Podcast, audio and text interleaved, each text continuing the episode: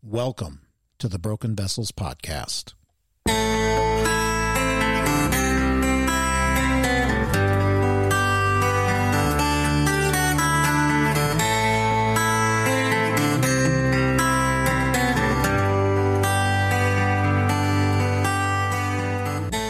Jeremiah 18:4 states, "And the vessel he was making of clay was spoiled in the potter's hand, and he reworked it into another vessel, as it seemed good to the potter to do." This is the Broken Vessels podcast. I'm your host Joshua Simpkins. This is a podcast where we have discussions on theological themes for the broken to bring encouragement and hope in Christ. And I'd like to welcome you back to another episode of the Broken Vessels podcast. I'm so thankful that you're here to join me today as we talk about brokenness and unexpected tragedy. I have a couple who I've invited to come on that were actually fellow members with me at Brigham City Bible Church in Brigham City, Utah, when I lived in Utah. And you all will remember that Brett Revlett was my former pastor there, and I've had Brett on the Broken Vessels podcast several times. He's shared with you, my listeners, about many things early on, and he was our pastor, and it was just a blessing. We had just a, such a beautiful, beautiful fellowship there as we were walking together in faith, looking to Christ. And so the couple that I have on with me today are Paul and Cherrell Thomas, who were fellow members with me at Brigham City Bible Church. Paul, Cherrell, it's so good to have you here on the Broken Vessels podcast. How are you guys doing today? Good. Doing well. Good Thanks- to see you, Josh. Thanks for having us. Paul and Cherrell were just awesome people to be connected with. And even still, we talk on the phone every so often, every few months or so. And so they're just a true blessing and they love the Lord and they love His Word and they love Reformed theology, which is always a good thing. So, but the reason I had Paul and Cherrell come on is because they just have a wonderful story to tell really just in the last several years of what God has done through unexpected tragedy that happened in their life and how God brought them through that and how the gospel was really foundational to helping them heal through tragic circumstances. Paul and Cherrell, I want to start off by asking you both to just kind of talk about your background spiritually growing up, the church context you came from, and just kind of uh, how it was that you got from there to eventually coming to Brigham City Bible Church and coming to a reformed understanding of the faith. So I don't know which one of you guys want to start, but I'll just let you guys decide. So it was my mom that kind of led me towards God. She had an accident, a severe accident that killed her first husband and injured her severely. And she ended up staying with an aunt or cousin that really brought her to faith. And they attended a Lutheran church. So that kind of set the pace for my upbringing. My dad was a twice a year kind of guy, Christmas and Easter, if mom could talk him into it. And off and on, we went faithfully through my childhood. And that's where I had that uh, moment. The Holy Spirit was actually seeking me. Yeah. Unfortunately, I didn't have at that time anybody to minister to me personally to help me through and all we had was a old Bible was King James was hard to understand. I was probably 11 or 12 and so I didn't have any mentors at that time. So of course Right. my human nature kicked in and after the initial love of God, I kind of drifted and became a heathen that comes natural. And then Cherrell, you were born into a Mormon family, is that correct? Well, kind of Mormon family. I was born into Utah, in Utah, and if you're born in Utah, you're born a Mormon, especially back in the day. So you kind of have to separate all of that. My grandparents and great grandparents were in the Mormon thing, and some of them were more Mormon than others. But I just knew at a young age that there was something wicked, evil about that. And I started praying. I don't know who I was praying to, but I know I was praying to God to not let me marry a Mormon and not anybody from Utah. And hello, Paul's from Colorado. oh, there you go. There you go. So, and I had no idea of faith at all. When I was young, I mean, my mom had a boyfriend who told us about Jesus and taught me and my sister to pray to him. But, you know, after he departed, it was gone. I Yeah. mean, we had no influence. There was no religion in our family. There might have been a little faith, still praying to God about future marriage and stuff, but only because I had to go to school and deal with all those other people all the time. And my mom was divorced and we were poor. And it was an ugly combination in the state of Utah. Oh yeah.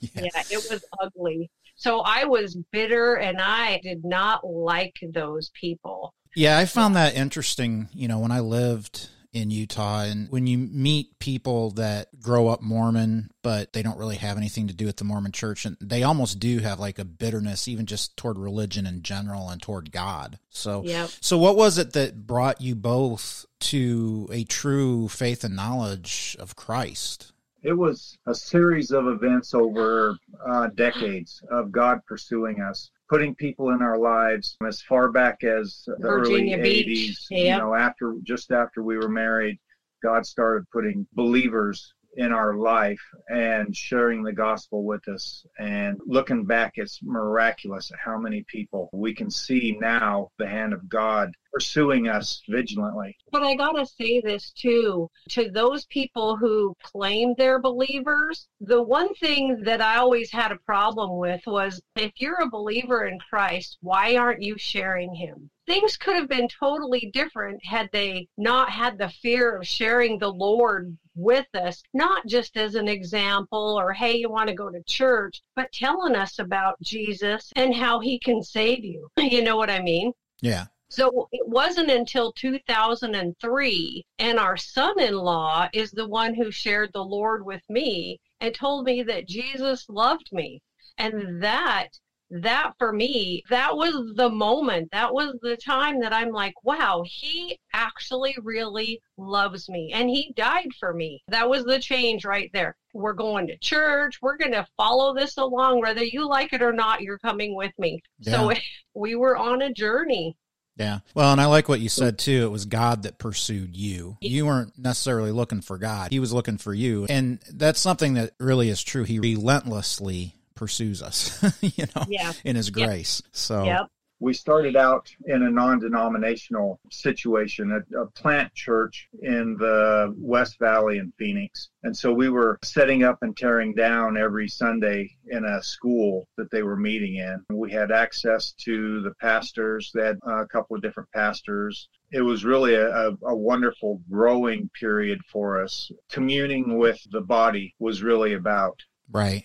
That was huge too. So you were in that context, and then eventually you guys came to Brigham City Bible Church. In fact, I can remember the first Sunday you guys came, and I remember you guys came. I think it was like a couple of months after I had joined the church, and so we kind of joined close to the, about the same time. And I was already what I call Calvangelical. Uh, I was not quite there yet, but I was going along that journey of coming to a reformed understanding. And of course, you know, Brett was very pivotal in helping me in that journey. And again, God brings people into our lives to bring light, right? So you guys came around the same time. So kind of talk about that experience of coming to the church that we were all a part of and just kind of what God was doing there in all of us through the good teaching that we had. Well, during the period from early 2000 until then, we had been traveling and living in different areas, and we had kind of found the Southern Baptist denomination, and that seemed to be a working for us. We were growing, we were off of milk and getting meat for the most part. So we attended the First Baptist Church in Brigham City, Yeah. and for about a month, we just came to the realization that wasn't for us. God was moving us in a different direction. So, as always, we read the faith statements from the other churches in town, you know, Main Street and Brigham City just kind of fit the bill that what we thought we needed. So, Yeah. Just for my listeners to understand, in Utah, finding a good church, you think it's hard to find a good church where we're at. Utah, it's like a desert. I mean, there's a Mormon ward on every corner, but to try to find a good, solid Bible teaching church, it is very, very hard. It's slim pickings. so, Yeah. Yeah. yes. So after the, I don't remember what Brett had preached on the first sermon, but it was very evident that that was where we were supposed to be. Well, and we kind of knew going back several years to other churches, probably all the way back to Oregon, being in the Baptist side of it and reading, just knowing that they're not really Calvinistic. Right. But here we were reading things in the Bible telling us these things that are true. So that kind of started us on that Calvin Reformed journey too, leading that way. So every time we read a faith statement on a church, it's like, ah, they're not, can't go there, you know? so yeah. we had to look for a meaty church. Right. So, and when we walked into BCBC that first Sunday, we just knew that that's where we belonged because the people, we still love the people there. Yeah. They have some of the greatest, kindest people in the world that take you in as part of their family. And well, we're kind of rough family. Yeah, that's right. That's right. But but it um, was a good family. It was a rough family, but a good family. Yeah. yes. Coming to Brett and first talking to him, and the fact that Brett is straightforward in sharing stuff, and he gives you an opportunity to ask questions, and he answers them for you. So you basically you answer your own questions through the help and knowledge of a good pastor. Yeah, I think I've actually heard him tell me, "Well, brother, you just answered your own question right." exactly. exactly. He does. He has a he just has a way of talking to people. I can remember when he talked about these uh, Mormon missionaries, which 18 year old elders coming and talking to you, they would just come and talk to him and they told him, Pastor Brett, you're one of the nicest guys that we've ever met, you know, and it's like, yeah, he's like completely blowing him out of the water, you know, but he does it just in a yep. certain way, you know, so yep. it has a big impact on bringing you to an understanding of the gospel of faith, of the truth, of all of these things and the way that you interact with people. And definitely mm-hmm. Brett was a good example of that for us. And it was helpful for us because it helped us as we went along this journey of coming to understand the gospel spending time at his house almost every Sunday, that to us was a huge thing because it's like one on one. And Paul and I have been blessed there with having a lot of one on one with just pastors yeah. for a lot of time. So we'd go home and read stuff, and then any questions we had, we could go back and ask pastors. Right. And yeah. just having that community. Again, community is so, so important for mm-hmm. us to be able to grow together as the body of Christ. Yeah. So you guys went along this faith journey. You came to Christ. You eventually became reformed. You came to a true understanding of the gospel. Everything's going great. We're at Brigham City Bible Church. You guys are serving the Lord. And then something tragic happens. I want you to share with our listeners about that day about what was going on, kind of where things were at at that time, and just all the things that went through your mind as this tragedy happened. And I'm not going to say what it is. I'm going to let you guys tell it in your story, in your own words, so that our listeners can hear that even though you guys were loving the Lord, serving the Lord, Paul was actually a ordained elder at our church during this time that something happened and these things happen even to us when things are going great. I'll go ahead and let you guys begin to share. I don't know who wants to start, but we'll just go ahead and go.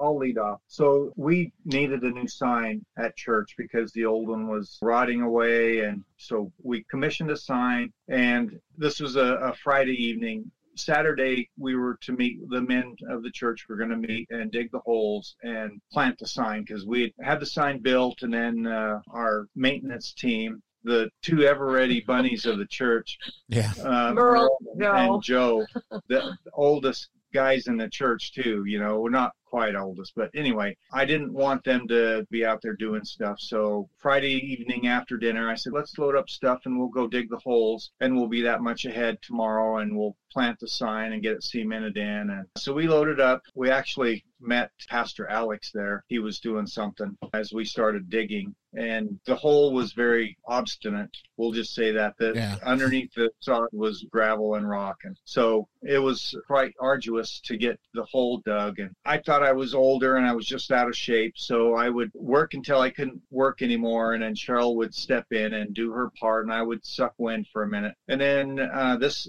went on for maybe an hour. Yeah. It took us to get the first hole dug. And uh, so I was sitting on the sidewalk in front of the church, and Cherrell was putting the tools away because we decided one hole was enough. And we were just going to go home. Paul Yep. was going to go home and take a nap on the couch or rest, whatever. And here it was probably 7:30 on a Friday night, April 24th, 2020. Yeah. A brother from church, you remember Jeff Young, he happened to be driving down that street. He later told us that for whatever reason, he chose that street that he never normally took. Never. So he drives by and sees me sitting on the sidewalk and Cherrell gathering up tools and he stops and pulls in and he comes up and he says, Brother, you look terrible. What's going on? You feel okay? And I said, Well, I don't feel very good. And he says, You got any pain? And I went like this, you know, I got uh, pain in my chest. And he says, Get in the car. You're having a heart attack. I'm taking you to the hospital right now. Hmm. So this was the beginning of God orchestrating. That's The the best events. word I can say. Orchestrating and having everyone in place for what started to unfold. Yeah. And Jeff knew the signs of a heart attack. He used to be A medic Uh, in the Coast Guard. Yeah. how So- crazy for God so to send was- you somebody you need, huh? Trained years before to see the signs. And so, again, I say orchestrated Yeah. by Sovereignty God's- of God. Absolutely. Mhm. So Cherrell continues putting stuff away, and Jeff takes me to the hospital. Well, it was right at the start of COVID. It was April 24th, 2020. They had the door guard at the entrance to the emergency room, and he's going through all these questions of Have I been out of the country? Have I been sick? And all this stuff. And he was a kid. And yeah, he was a young man, uh, maybe 20. And I said, son, I'm going to take a knee because I think I'm having a heart attack. Well, just then, the doctor that was on call that night heard the commotion, busts through the swinging doors and says, get that man in a wheelchair and get him in here now. He's having a heart attack. And this was at Wow. Brigham City, little Podunk Brigham Hospital. Right. So she whisks me in there and gets me on the table, and she's asking me questions as she's doing stuff. She put the cuff on me to get my blood pressure and, you know, the normal things, listen to my heart. And she knew instinctively that something was wrong. Right. As it turned out, I had four blocked arteries that were 99% blocked at that point. Wow. And later on, the doctor said, I don't even know how he was functioning. Anyway, she injected me with whatever it was to keep my heart from exploding My and got me on an ambulance and got me sent to Ogden, which, again, by God's grace and mercy, Dr. Anzari, which is a very renowned cardiovascular physician, was on call that night. Wow. Hmm So she started the process of getting stents put in. I died twice on the table. And, And, then lights out. yeah, and then that lights out. I, I was He on- was probably lights out at Brigham City. right. I, Yeah. And that, actually, I don't remember anything after the doctor in Brigham City. I was on full life support and unresponsive for 17 days. Wow. So then entered Cherrell's part of the deal. So in Brigham City, because I didn't think it was that serious at first, because he was still fine when he left me. And he'd been like this now that we look back off and on a lot of times, quite a few times. So that light bulb comes on afterwards. So anyway, I got this stuff taken care of and I put the dog in the van and ran down to the hospital thinking, oh, they took care of it, piece of cake. I walk in and the emergency room doctor, she come out, she's like, this is very serious. He had a widowmaker massive heart attack or yeah, he was right in the middle when he got there. When he got there, he had the heart attack, she said. And she said, I don't know how he even made it here, you know, because you only have a few minutes with this thing going. So there again is God intervening with this stuff, getting him to the hospital in the right amount of time to have the shot to keep his heart from blowing up inside of his chest. Yeah. And so she said, I'm transporting him to Ogden Regional because they couldn't do anything for him there except that shot to keep his heart from blowing up. And so they took him to Ogden Regional, and I ended up taking the dog and the tools home, and Jeff followed me. So Jeff just asked me if I wanted him to go with me. And I said, yeah, because, you know, he's like, you know, this could be a situation where you'll need some help in these things. I'm like, okay, you know, Yeah. Yeah. I mean, which praise God's God he again. did, uh, you know, because Jeff was very good in this situation. So anyway, I ended up driving us to Ogden Regional and I got there, I don't know, probably 8 or 8:30 after all the time of everything, you know. And COVID was there too, of course. So they wouldn't let you go back in to see him. They couldn't tell me anything. And I said, "But I don't even know if my husband's here alive." I said, "How about you just tell me if he's back there and everything is okay?" Cuz right why would I wait here for you guys to tell me, oh, yeah, he passed away on the way or whatever? And of course, me, I'm like, if you don't tell me, I'm coming in the doors to find out. because they were horrible. And I get it. They didn't know how the system was going to work, but it was a crappy system. They were terrible. Yeah. As far as informing people because it was a Friday night and a bigger hospital. So a lot of people were there in and out. None of us could stay in the waiting room either. They were kicking us all out to our cars in the parking lot and they'd run up and down the parking lot shouting your name to tell you something, you know. Right. So they panicked. The hospitals panicked. That's interesting too, because this happened during the height of COVID. So that's just another layer of yes. tragedy in a sense because so many people went through these type of things. Even with people that did die of COVID or got put on ventilators and family members couldn't be with their loved one when they were going through this. And I mean, I can imagine Cherrell, you had a lot of things going through your mind at this time. There was so much unknown, so much that you didn't know what was going on, what was going to happen. You didn't know if Paul was dead or alive or what your life was going to look like. So here we are. Paul, he's going through what he's going through. You're going through what you're going through, but yet you're talking right now about just the sovereignty of God and the way that he was there yeah. and orchestrated it again in his sovereign. Grace for the outcome to happen as it did. I mean, and even if it didn't happen in the positive, like it eventually has, because obviously Paul's here talking to us right now, even if it hadn't happened in that way, God still would have been gracious in his sovereignty because he would have had yeah. a purpose in that. And so that's another thing yeah. for us to understand. So obviously, you're under a lot of stress at this time, Cherrell, and there's a lot of things rolling around in your brain. What were you thinking in your mind, not only about Paul, but talking to God? I'm sure you were talking to God in your mind. I was talking to God. And as a matter of fact, when we were up there at that hospital, I did know a couple of things. One, once I found out he was still alive, one of the doctors come out and said, We lost him once on the table. It doesn't look very good, so don't get your hopes up. And I'm thinking, wow, this is probably more serious than I thought because I'm an optimistic person. I don't yeah. look, you know, I look at every situation is going to be okay unless Paul tells me it's dire. so he's the pessimist to your optimist, is what you're saying. he, he is, yes.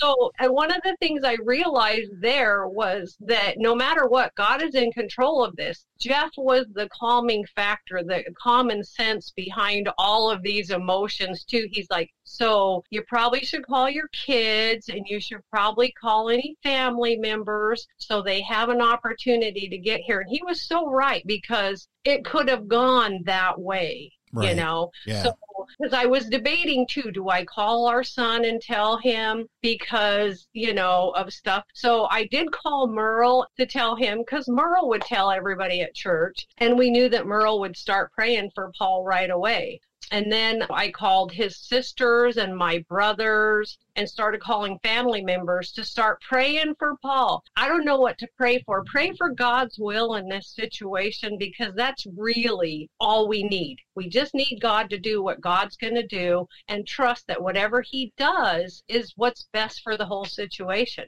Yeah. So that was my first thing was starting that and then the waiting. I was there until 12:30 probably midnight at the hospital and Dr. Anzari comes out cuz they called me to the emergency room and she said, I just want you to know that he's not stable. This is very bleak. She says, I don't even know how he's alive. He died two times in there cleaning pipes out and stuff. And she said, All I can tell you is we have him clear, but he had so much damage in there from a heart attack that they don't know what's going to happen. And she said, I'm going to have to try to get him a bed at the University of Utah. She says, but because of COVID and how crazy every hospital was, he may not get to get there to have any care at all. So even that, with all the hospitals being overwhelmed with COVID stuff, was another strike against us, you could say, of Right. getting him in the right place, you know, to get good help. So I got home because I asked her, should I stay here? And she's like, no, just go home. There's nothing you can do. Go get some rest because that's what you'll need. Right. So I went home and about 6:30 in the morning she calls me and tells me she got a bed at the University of Utah. He did survive the night, so they're going to fly him to the University of Utah and his care will continue there. And I had no idea what kind of care it was going to be cuz really they didn't know how bad he was Right. until they got him at the University of Utah and he was unresponsive and he was total life support. He had a stroke in his right cerebellum and his kidneys had shut down everything that goes along with a massive widowmaker heart attack. It was as bleak as bleak could probably get. But I'm an optimist yeah. Yeah. you know and i believe i i always say to myself and i said through that time god promised me good he promised me good Right. So, Paul, you said you were under for like 17 days. Right. So, when you started to come out of everything, what was going through your mind? Well, that's an amazing thing. Before we get to that, I want to add that Cherrell was given twice the uh, social services workers at the university of utah twice. They told me he's not going to have a good quality of life. He had a stroke. He's on life support. Perhaps you should just let him go and i'm Yeah. like but you're not you how do you know how do you you know they want you to sign those papers of giving custody basically to the hospital or the doctor for your person Right. no i Yeah. never i'm no just so say the, no The, the third social worker came to Cherrell. They're still trying they to get call, the she called signature. she called me and because I got to go to the hospital eight times to learn how to after. um well after yes but they called me to the hospital to see the social worker and the third one she started asking me questions about Paul because I kind of thought she was going to go down the same road of oh just let him go thing you know because I'm sure it was going to be a mark for COVID and I told her where he graduated and what class and stuff. And she's like, Really? I know that guy. She graduated with him in a class of 28. Oh, wow. And she's like, Don't sign anything they give you. You're signing your rights away to be the responsible person for his care. Right. Don't do that. So there's another God moment there because I keep thinking how many people in that situation, because it's so chaotic, would have said, Oh, okay, I'll sign this, Yeah. you know, yeah. and they don't even know what they sign, Mm. you know. So that could have been an opportunity for them to, you know, take advantage of the system and have another victim. Right. moving forward, they determined that the left side of my heart was, it's called an injection fraction. It's a measure of how your heart is performing.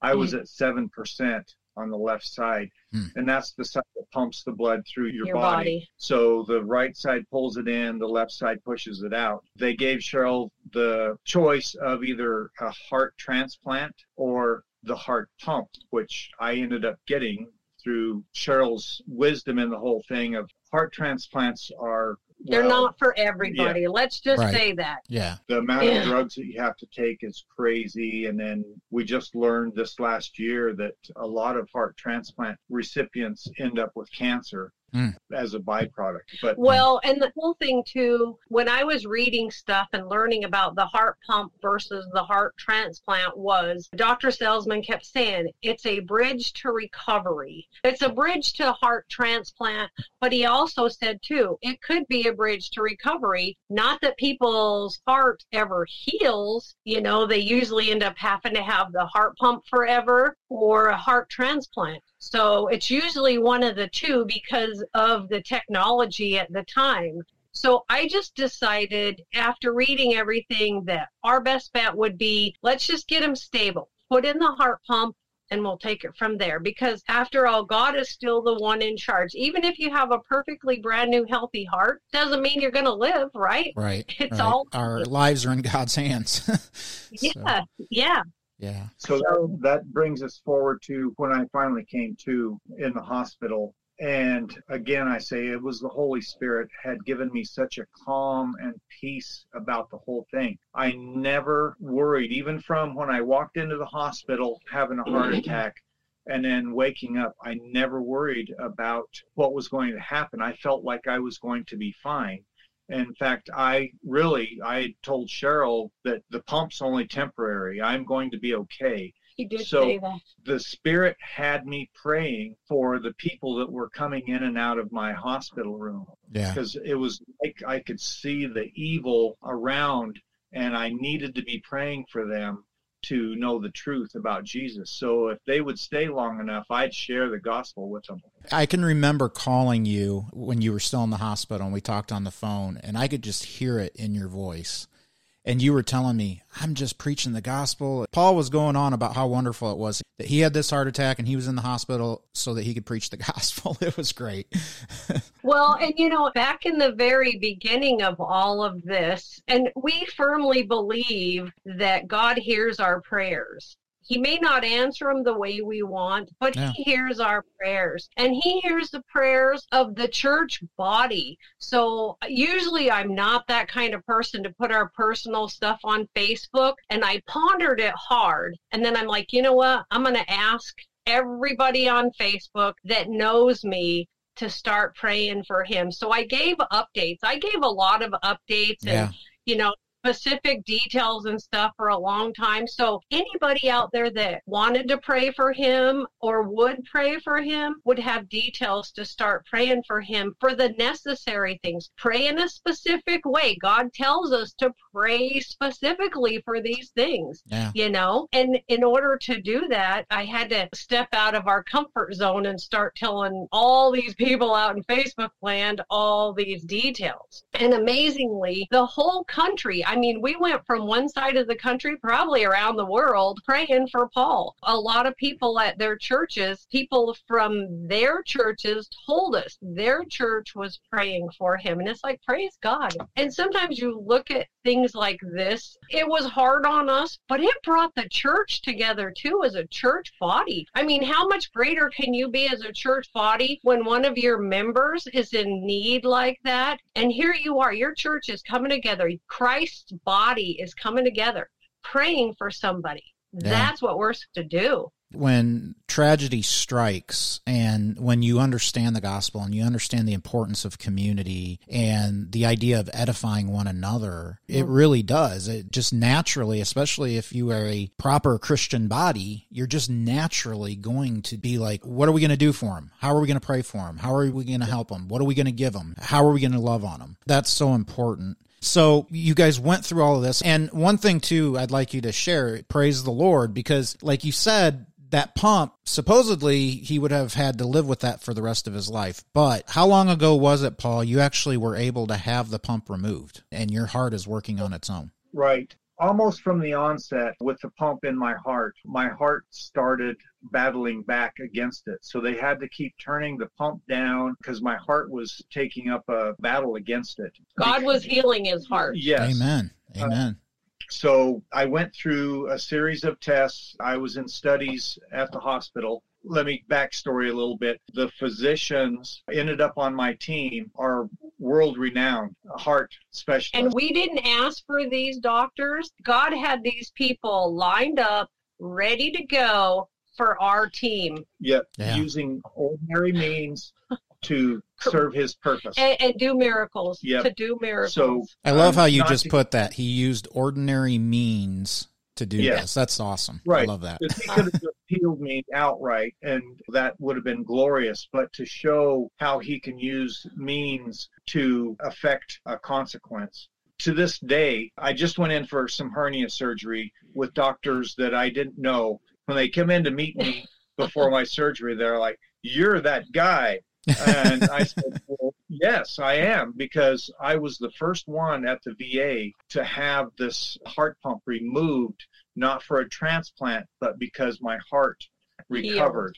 Wow. And it's only I'm only the second one at the University of Utah in 20 years that has had the same thing, which is another blessing that God has done. Backstory: He put me through the military and sent me into conflict so that after I could not work anymore because of complications, I am blessed with my medical side of things being taken up by the VA, which, Right. because of its proximity to the University of Utah, all the doctors that served me at the university transferred to the VA when I transferred my care there. So we didn't So- have to have new staff. Yeah. Nope. Yeah. Praise God. Praise God. Because that's huge. People Yeah. don't think about that, but that's huge. And this just goes to God put us in Corinne at that church, at that job for the benefit of we had great insurance. This was an emergency thing. Everything was covered a hundred percent. Hmm. It would have devastated Another God yeah. blessing there because it was three million dollars Wow. to deal with all of that, we wouldn't have been able to do it. It would have been a catastrophic thing. So there's so many things. so many blessings There's- besides my health. yes. Something I want to point out here is we started off talking about like your faith journey, how you came to really understand the gospel, became reformed, understanding the sovereignty of God, the love of God, the gospel. You go through this horrible tragedy that's very, I mean, just a trial upon trials that you didn't know which way it was going to go, but yet you were trusting God in His sovereignty through it, trusting in God's promises through prayer, all of these things. And God brought you guys through it, but it was the gospel and it was the sovereignty of God and knowing who God truly is that sustained you through this whole thing. Oh, It- absolutely. Yes. yeah. And Yes. the thing is, is that you understood those things before all this happened. You did understand that. We did because we know that God promises. We know that He promises good. Our good is different than God's good, Yeah. but it is good nonetheless because it's from God. That was the year too that Dave Murphy died in January. Dave was one of our sweet friends that we loved. Yeah. So Yeah. so that was in the back of my mind too was i could be a widow and there were so many things in the back of my mind i'm sure paul's mind had it too if it was alert if you go down that dark gloomy road i don't understand in tragedies like this how people make it how they get through anything without having the lord there Yeah. you know Yeah. that's the one person that will never leave you, never forsake you, and will always love you, even if you make dumb choices. And he would have been there with you and for you, even if he took Paul home. Paul would have just been graduating. That's, that's what would Well, have happened. he- I call it getting a new address. That's right. and that's what I would have told people. And that's what other people, non believers, would say, Well, weren't you afraid? Well, you know, I guess I was never afraid that he would die because if he was a non believer, then I would have been afraid for him to die. Yeah. Yes. But he was a believer in the Lord, so I had nothing to fear. Yeah. Yeah. I mean, he just would have got to go home and be with Jesus. Yeah.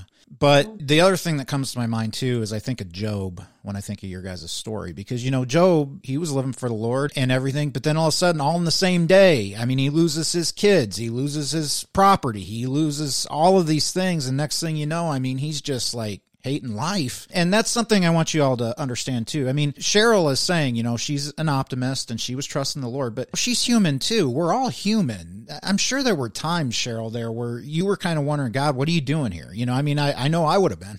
So Yeah, well, I mean, you have to ask those questions. Lord, what are you doing? But it wasn't like, why are you doing this? It's like, what am I supposed to get from this? What is Right. it you want me to understand? And what is it that Paul is going to get from this too? So we could help each other traverse this lumpy, bumpy road that Yeah. we had to go on. Because even getting out of the hospital and making it past that giant hurdle, there was still the hurdle of managing his wound care, doing the pump, learning all those things about it, and redoing our whole idea of health. And then growing our marriage through these kind of things. That's a whole nother story. Yeah, You know, yeah. that's a whole another story. yeah.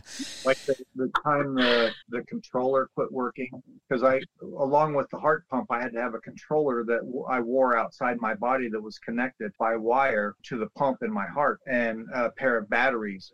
So several batteries went bad. um, I had to be plugged into the wall at night for sleeping. because Uh, it never it couldn't leave his body he Right. had an 18 inch cord that's as far away as the controller could get from his body but it was a hole in his stomach that went up to power that pump and you know we always made fun of some things like he kind of looked like the unabomber packing this belt around because you know it looked crazy and sometimes when we'd go somewhere people would look at him like oh what's that guy got you know because Yeah. it just looked Yeah. weird and then now we see people with them and we're like hey we understand this we got Don't this give don't hope. give up. And that's Yeah. what we tell people all the time because we've actually talked to emergency workers and his job that are safety people there and telling them. Because with Paul, he didn't have an actual heartbeat. He had a humming sound. The purr of the pump is what they called it. Mm. So his heartbeat was so weak, and the pump is what kept his heart pumping the blood through it so it wouldn't stop. And if it did stop, the blood would coagulate in his heart. And then he would have a massive heart attack because the pump would be clogged and he would die. That was the scary part. And that was the part that I worried about the most. It wasn't our faith in God through all of these things, it was mechanical stuff because mechanical stuff breaks down. Yeah. Yeah. So you guys went through all of this and now God has given you guys this story that you're able to share with people. And so now that you've come through all of it and you guys are where you're at now and they're kind of, uh, what would you call what you guys do now? You're kind of travelers, you know, to a degree, right? Nomad. We're a Nomads, nomads, yeah. Right. they have a what is it? A fifth wheel trailer that is your house now, and they spend a lot of time in Arizona, some time in South Dakota. Is that correct? Yep. Yep. Yep. And Utah. And Utah, and And wherever our Wyoming, wheels take us. yeah, Yeah. And we share this story everywhere we go, telling people about the goodness of God, how great He is. And, you know, my brother Billy probably put it the best when we were telling him again, because he could hear it over and over again, because he had health problems too. right. But he calls Paul the miracle guy, and he doesn't know the Lord yet, but he's going to know the Lord. I'm pretty sure of that. But he understands these aspects and our faith in Yeah. this, Yeah. our faith. Yeah. Well, I just want to thank you guys so much for coming on and sharing with the Broken Vessels podcast listeners because I've wanted you guys to come on for quite a while to share this story because it is so miraculous, but it's not as much about the miraculousness, although that is awesome. And praise God that you're still here, brother, because we would miss you.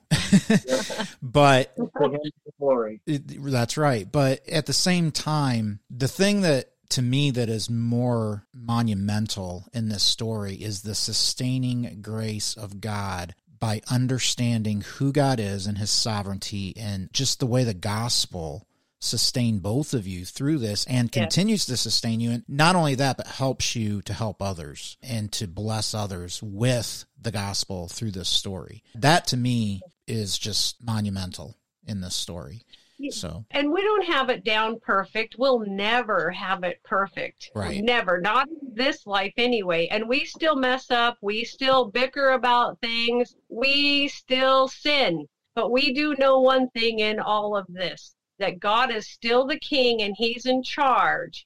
And if you pray for these things, if you pray for God to truly help you understand these things, he'll do it. yeah he does he does he Like, certainly does Uh, when it finally really, really hit me about predestination, reading through Romans again and coming to 8 28 through 30, and it dawned on me that all of that was said in past tense. Mhm. So, who he foreknew, who he predestined, who he glorified and sanct. It's just beautiful. And it's read that many times, and it never had dawned on me the significance of it being past tense. yeah That, it's already done yeah, like Pastor Brett would always say, already not yet. Yeah. You know? yep So, And you know what's crazy about all of that too is here we are in Arizona. We transferred our membership down here because we spend 179 days here.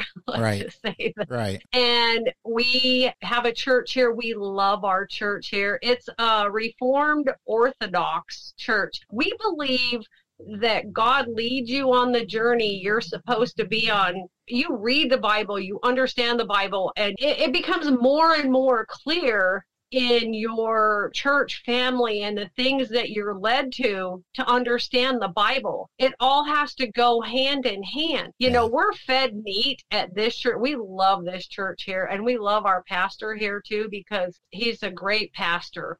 He's a We'll great give it a pastor. plug. Yeah. Um, look up ROPC. Yep. Okay. ROPC and and what part of Arizona? Apache Junction. Apache Junction, Arizona. So if you're in that area, go give uh, Paul Yeah, and Cherrell and a visit.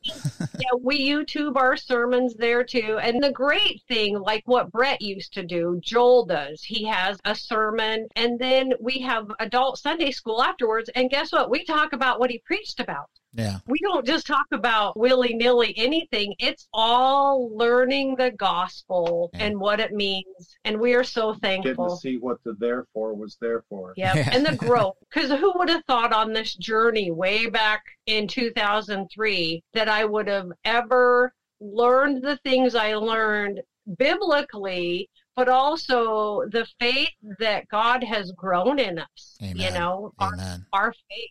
Yeah. Yeah, I Praise the just Lord. I still don't understand how even just day to day living, how do you live like that and not know the Lord? Because every day is hard. Life is hard. It is. It is. But God is good. And that is true. It's God- not just a trite saying, it's just reality. Well, Paul, Cherrell, I just want to thank you guys both for talking to my listeners today. Thank you so much for sharing your story. Well, Thanks, we, Josh. we uh, pray that it's a blessing for someone. Yep. Amen. Amen. and never never give up go to god because when we have these kind of things we usually end up running from him professional runner from him Yeah. um, we usually run from him saying i got this i'll take care of it or what can you do for me run to him Amen. run to his word and you'll find all the answers you need it's amazing Amen. Amen. Brothers and sisters in Christ, that's a great place for us to end this podcast is what Cherrell said. Run to Christ. Run to him, look to him, look to Christ and the gospel. That is all we have. And that is all that can sustain us even through tragedy. You know, we deal with brokenness, we deal with tragedy, just like Job, just like Paul and Cherrell, because we live in the theology of the cross. We've talked about this before. We look forward with hope to the theology of glory, to what's to come, and to God, and to what He's already done for us in Christ, as Paul was sharing in Romans chapter 8. But, brothers and sisters in Christ, we still, even when things are going good, just like they were for Paul and Cherrell, tragedy can strike in a moment. And you don't know what's going on. Well, it's not for us to know. It's only for us to trust. It's only for us to look to Christ. It's only for us to know that God is sovereign and He does truly work all things for good to those who love Him, to those who are called according to His purpose. Whether Paul was still here or whether the Lord took him home, God still would have fulfilled His purpose in their lives. Praise God that He kept him around. I'm thankful for that because I love this brother. But, brothers and sisters in Christ, you may be going through similar circumstances. You may be going through some kind of tragedy in your life, and you just need the reminder that God loves you and God is sovereign and He's watching over you and He's not going to leave you or forsake you. Just trust Him. Trust the gospel. Trust His sovereignty in your life. Brothers and sisters in Christ, I want to thank you again for joining us for the Broken Vessels podcast, and we'll see you next week. Música